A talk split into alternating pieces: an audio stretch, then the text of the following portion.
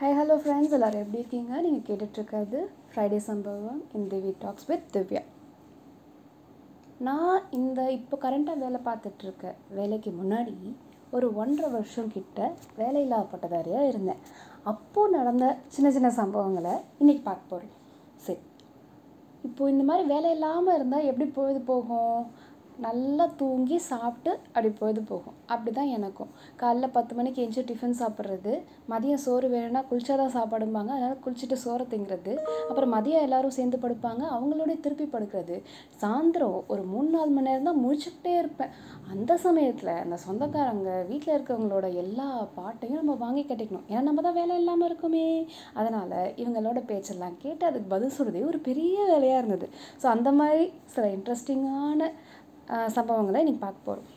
Okay, இப்போது காலேஜில் campus இன்டர்வியூவில் ஃபஸ்ட்டு கம்பெனிலே செலக்ட் ஆகியாச்சு. அப்புறம் காலேஜில் வேறு எந்த கம்பெனியோட இன்டர்வியூவும் அட்டென்ட் பண்ண விட மாட்டாங்க, ஏன்னா அடுத்தவங்களுக்கு அந்த ஆப்பர்ச்சுனிட்டிஸ் வேணும் அப்படிங்கிறதுக்காக.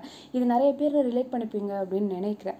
ஸோ அந்த மாதிரி கேஸ் தான் நானும். இப்போ காலேஜ் முடித்தாச்சு, ஏன் நல்ல நேரம் அந்த சமயத்தில் ரிசெஷன் வந்து ஒரு 1.5 வருஷம் அவங்க கால் லெட்டர் அனுப்பலை, ஆனால் ஆஃபர் லெட்டர் கையில் இருக்குது.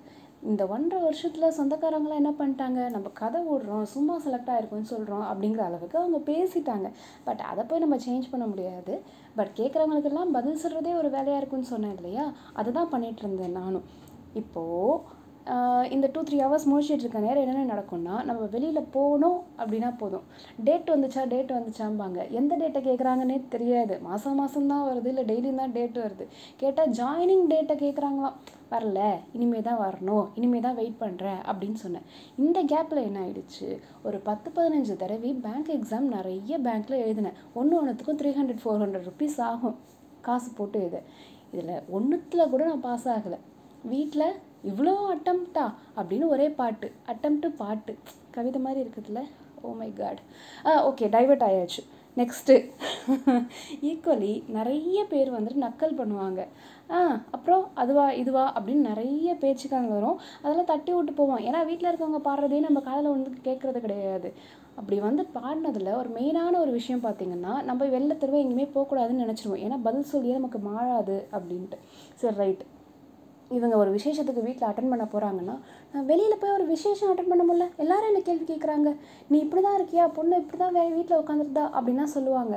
எதுக்குமே ரியாக்ட் பண்ணாமல் டிவி பார்த்துட்ருப்பேன். ஓ, எனக்கு பதில் சொல்லாமல் டிவி பார்க்குறியா அப்படின்னு டிவியும் ஆஃப் பண்ணுவாங்க.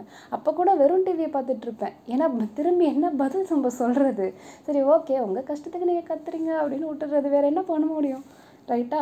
இப்போ இவ்வளோ பிரச்சனைக்கு நடுவில் ஒரு இன்ட்ரெஸ்டிங்கான ஒரு கேரக்டர் ஒன்று இருக்கும். நான் கேம்பஸ் இன்டர்வியூ செலக்ட் ஆகலை அப்படின்னு வருத்தப்பட்ட ஒரு தாத்தா ஒருத்தர் வந்தார். அவர் முதோதரி பார்க்கும்போது, என்ன நீ இப்படியாமே, நீ சொல்லவே இல்லையே அப்படின்னு கேட்டார். ஆமாம் தாத்தா, சொல்லலை அப்படின்னு. ஒரு தடவை கேட்கலாம், 2 தடவை கேட்கலாம், 1.5 வருஷமும் கேட்டாருங்க. நீ சொல்லவே இல்லை என்கிட்ட, நீ செலக்ட் ஆனதானே. ஐயோ, என்ன பிரச்சனை ஓடிட்டுருக்கு. ஆனால் ரொம்ப அக்கறையாக தான் கேட்டார்.